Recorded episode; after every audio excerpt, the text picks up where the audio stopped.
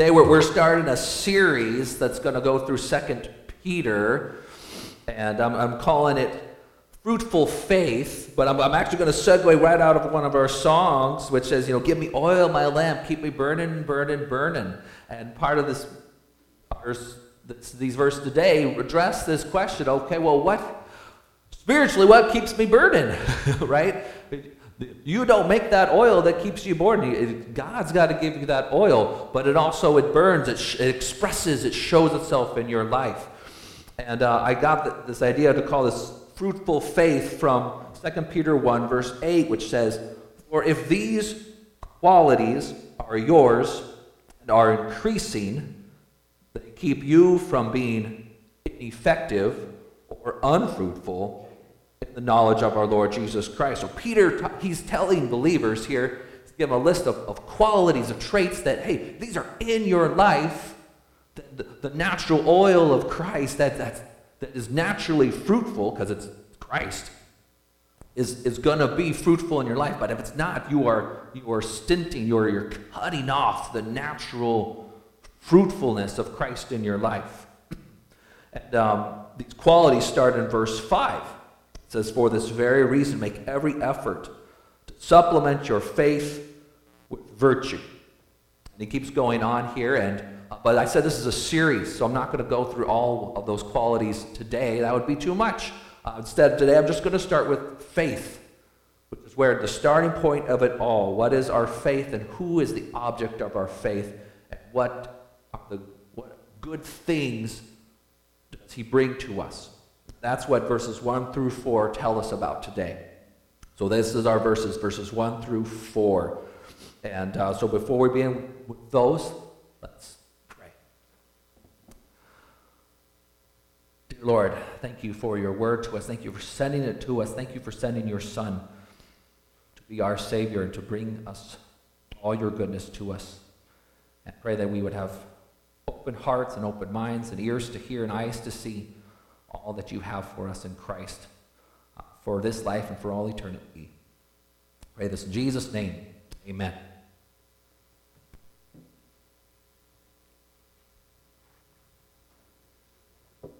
I'm going to start with verse 1, 2 Peter, verse 1.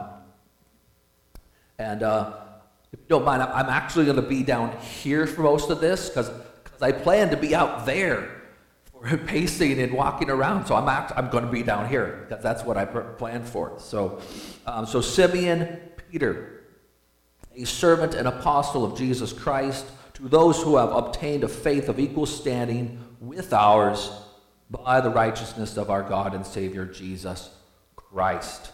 So Peter begins by what he shares in common with all believers. He's writing to all believers, and he begins with what we share in common. He, first, he introduces himself. He is a servant Jesus Christ.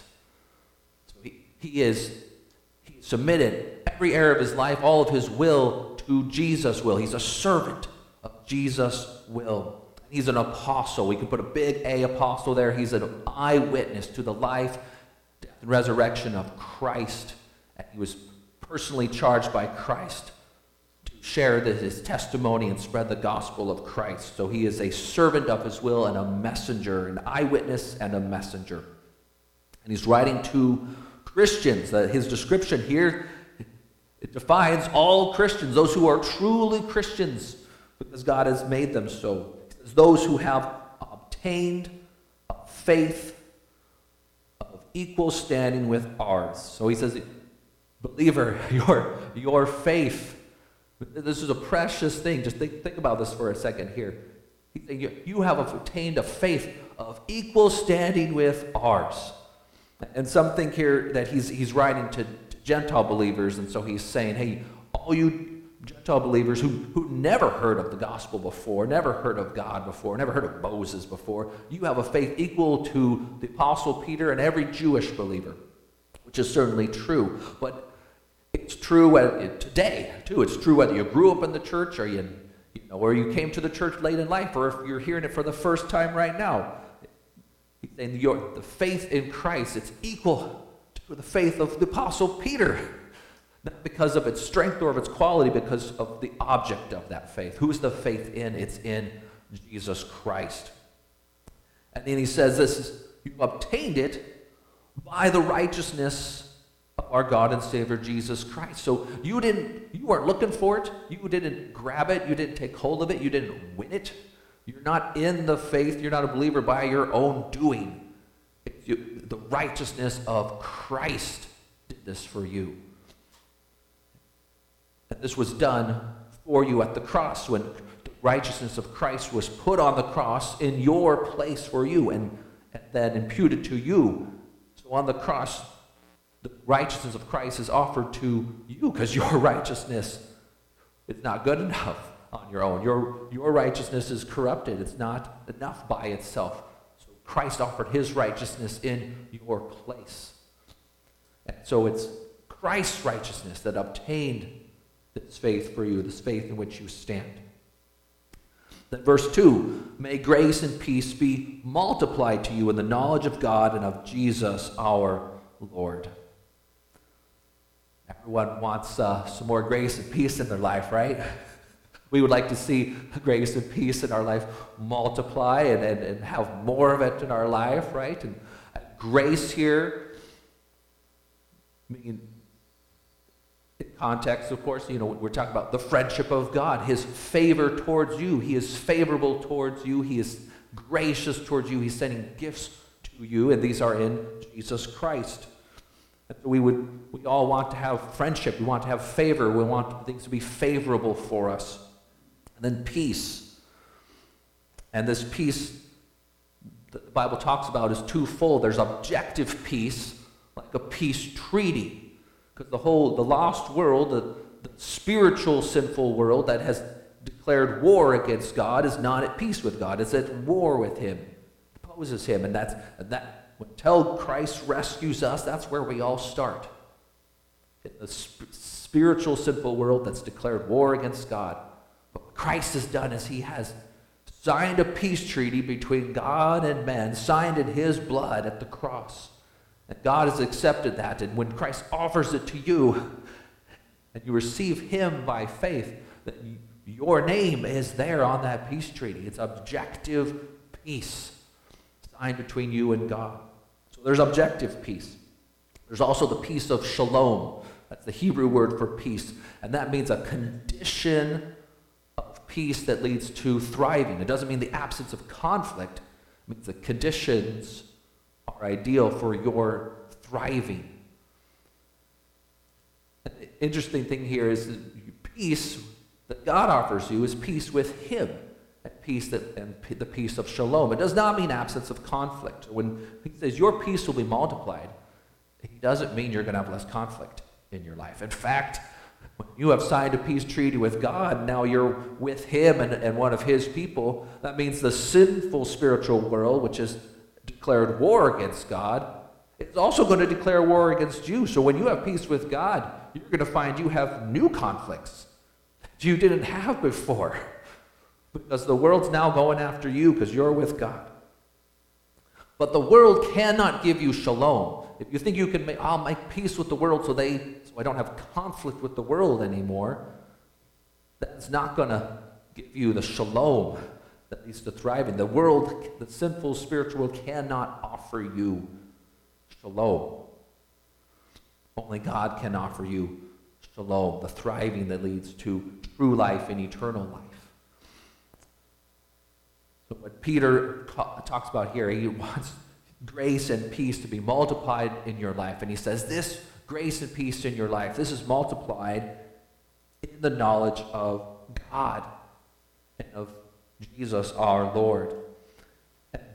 The idea of knowledge here doesn't mean abstract facts. You know, you can know abstract facts that are true. So, for instance, if I researched uh, horses and I did looked in the encyclopedia and I and I could I memorized and could tell you all the anatomy of the horse and I could tell you about the saddle and the bridle and jockeys and good riding strategies. That all remains abstract. It might be true, but it's abstract until I go encounter a horse. until I go walk up and touch a horse and befriend that horse and get on its back and ride it. Now I know about horses. Now, now I'm because that is first that that's direct contact knowledge. That's the knowledge this is talking about here. Not abstract facts, but direct contact knowledge. It says, Your, your peace and grace is multiplied in that direct contact knowledge of God. And it said that, that direct contact knowledge of God is through Jesus, our Lord. And that Jesus said that himself to his disciples. You know, in John 14, when his disciples were asking him, like, Jesus, we, we don't know where you're going. How can we know the way? And Jesus said to them, I am the way, the truth, and the life. No one comes to the Father except through me. If you have if you had seen me, you, you had seen the Father. From now on you do know him and have seen him. There's a consistent message of Jesus through the gospel. You know, he is bringing the direct contact knowledge of God through Jesus. Okay, that's that's great for Peter and them back then, but I can't go shake Jesus' physical hand today. How do I have direct contact with Jesus 2,000 years later? The Gospel of John also tells us in chapter 1 in the beginning was the Word, Word was with God, and the Word was God. Verse 14, and the Word became flesh and dwelt among us, and we beheld his glory the glory as the only begotten Son of the Father. So Jesus is the Word of God incarnate, the Word of God made flesh. So, how do we meet God, direct contact with God today? It's through His Word. The Word of God, you are brought to God, and He is brought to you. When the Word of God is proclaimed and the knowledge of God is declared to you, God's Holy Spirit has a marvelous power to convict your heart and show you the truth that you know, no, I have met God here. This is the truth of God. I have encountered him here. And His Holy Spirit can do this in your heart so that you know beyond all doubt that you have encountered God and things cannot be the same ever again for you you have encountered, you have now have direct encounter with God. So, so your peace and grace is multiplied in the knowledge of God. So he said, you know, how do we keep that oil in my lamp, keep me burning, burning, burning. So how do we grow in the grace and the knowledge of God in this life so that our, our peace and grace are multiplied around us? It's in that knowledge of God. Verse 3 His divine power has granted to us all things that pertain to life and godliness through the knowledge of Him who called us to His own glory and excellence So we see the same pattern here God's riches given to you through the knowledge of God in Christ Jesus. Same pattern. But he's more specific about these the riches and goodness of God that are yours here. And so it begins with his divine power. So the power of God, that means the unstoppable can't be obstructed, can't nothing can stop it, nothing can thwart it. The divine power of God for you. It said it's granted to you. And grant, we probably are familiar with the word grant, but maybe we don't think about it a whole lot. Uh, but we, we think of, you know, there's land grants and there's financial grants. And a grant is a legal gift, right? It's not, it's not payment for services rendered, it's a legal gift. These particular people are granted this land or this money. And usually there's a clause in there that says that money is to be used for a purpose. Right? So a, if a grant is, a financial grant is given to a school, it's to be used for education. And then if they misuse it for, you know, illegal things, then not going to get that grant in the future, future, and they might get sued to get that money back. Right? So grants gives you legal access to this gift of, the, of resources with the clause that, hey, it's supposed to be used for a purpose. It's saying God's divine power has granted to you legal access to resources, all things that pertain to life and godliness. And as I've been thinking about this verse here, it is such an encouragement for each of us when we feel inadequate. Feel like I am just not enough. I'm facing this challenge in parenting or in relationships or in business or in my workplace or in my community, whatever it may be. I'm feeling inadequate. I don't have enough. I'm not enough for all the ways we feel inadequate. God says, I mean, this is just such a broad verse here. He says, all things. Says that pertain to life and godliness. Pertain, so we could say everything necessary or helpful to your life. So your life, your, your life, your development, your growth, your maturity, anything necessary or helpful for that. And then he says also to your godliness. Godliness here, I think verse First Timothy from 1 Timothy 4, where it says, while bodily training is of some value, godliness is of value in every way because it holds promise for this life and the life to come. So bodily training, yeah, it holds, it is of some value. So I could, you know, I could speak to Hunter and say, hey, football training, that, yeah, that is of some value, absolutely. Or Ben, boxing, that is of some value. I heard you won your match last night, so. so that, that is of, of some value, absolutely. And the rest of us here, whether it's, it's walking or water aerobics or Zumba or whatever we're doing, it is of some value. But godliness is the value of every way, and every activity of life. Godliness is of some value because the attitude in which you do things, the integrity in which you do it, the motivation you have to do it, all that comes out of, of godliness. That's of value everything and anything you could do. So godliness has a value of every way. And here God is saying, I, I have granted you all things that are helpful or needful, needful for your life or godliness. Now, this is, uh, should not be misused. Right? This is not a name it and claim it verse. No, God's granted me everything I need, so I want that luxury jet, and I, I need that for my life. or I need that uh, $60,000 pickup truck, because I need that for my life. Um, you know, the, the luxuries and necessities, we should not mistake these. And granting also does not mean that it's immediately in front of you, right? Granting is legal access. It doesn't mean the treasure hoard is dumped on you. It doesn't mean that when you need wisdom, we're just going to take the thumb drive of wisdom and immediately download all of it into your head. It means it's, it is, you have legal right to it, legal access to it. But God still wants you to, He calls on you to ask for what you need each day. Here he's his, his wonderful promise that he, it's yours, he will give it.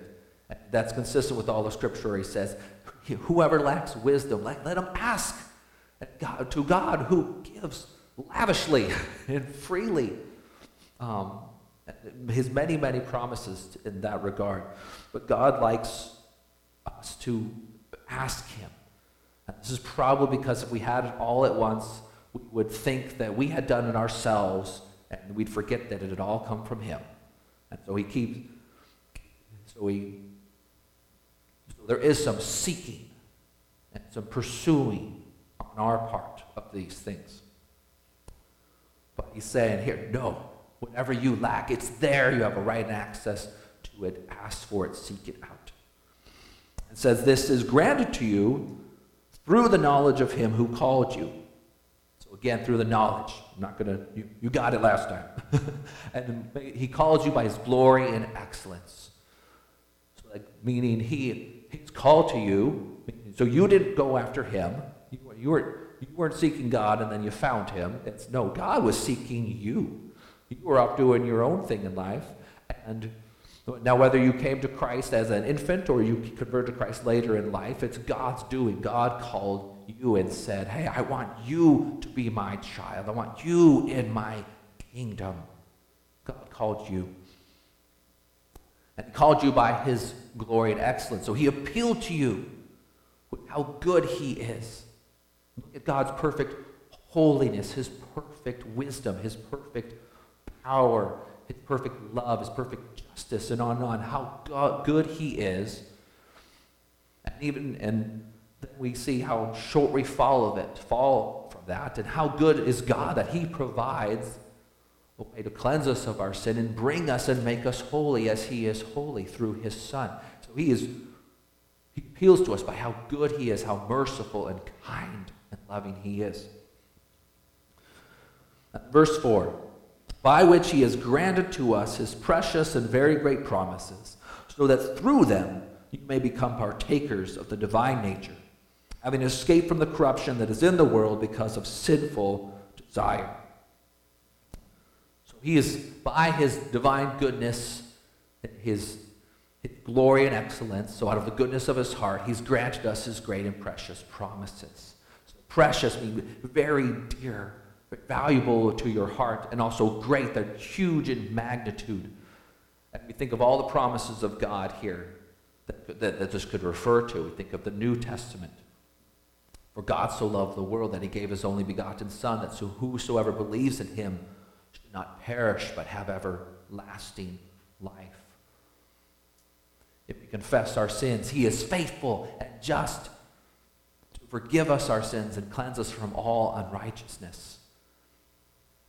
And it's promised too, if we repent and are baptized in his name, he will receive the forgiveness of sins and the gift of the Holy Spirit. And we look at the Old Testament promises where he says, The Lord is my strength and my shield. He has become my salvation.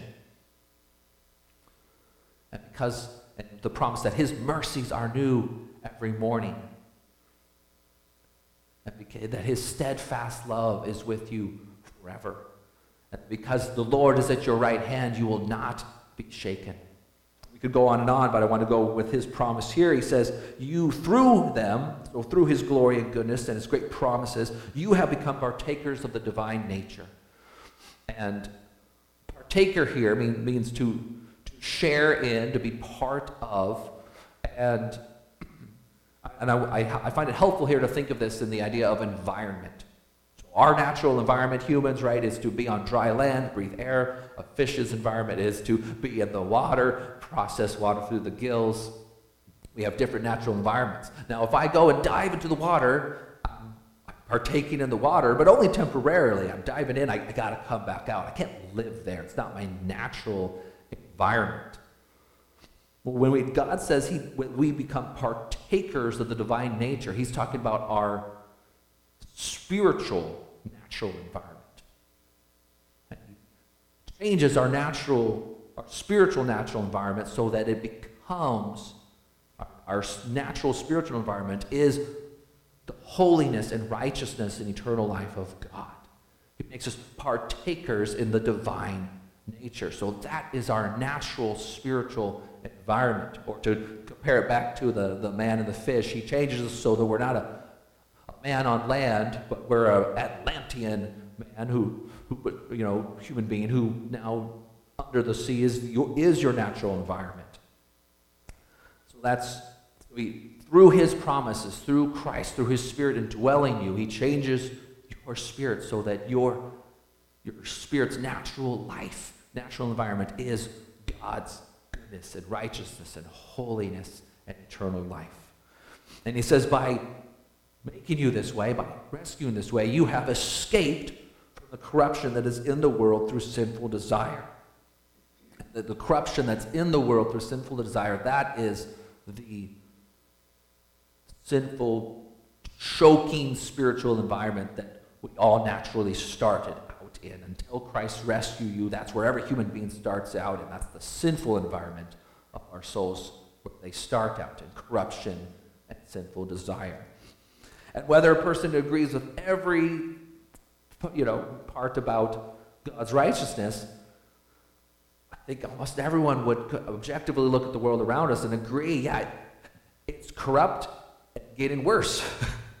you could take your pick of what part of society you want. We could pick politics, because that's the really low hanging fruit. But, but, but pick any part you want, and we know it's, it's not getting better, it's getting worse. And that's the nature of corruption. Corruption gets worse and worse. It decays, it breaks down until it dissolves into ashes and dust and death. That's the nature of corruption.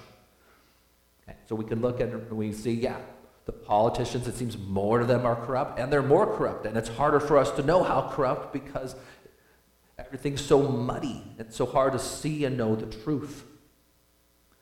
Because the facts are, the reporting of the facts seem to be clouded and muddied and corrupted. But all of this corruption is from sinful human desire. And what's sinful desire?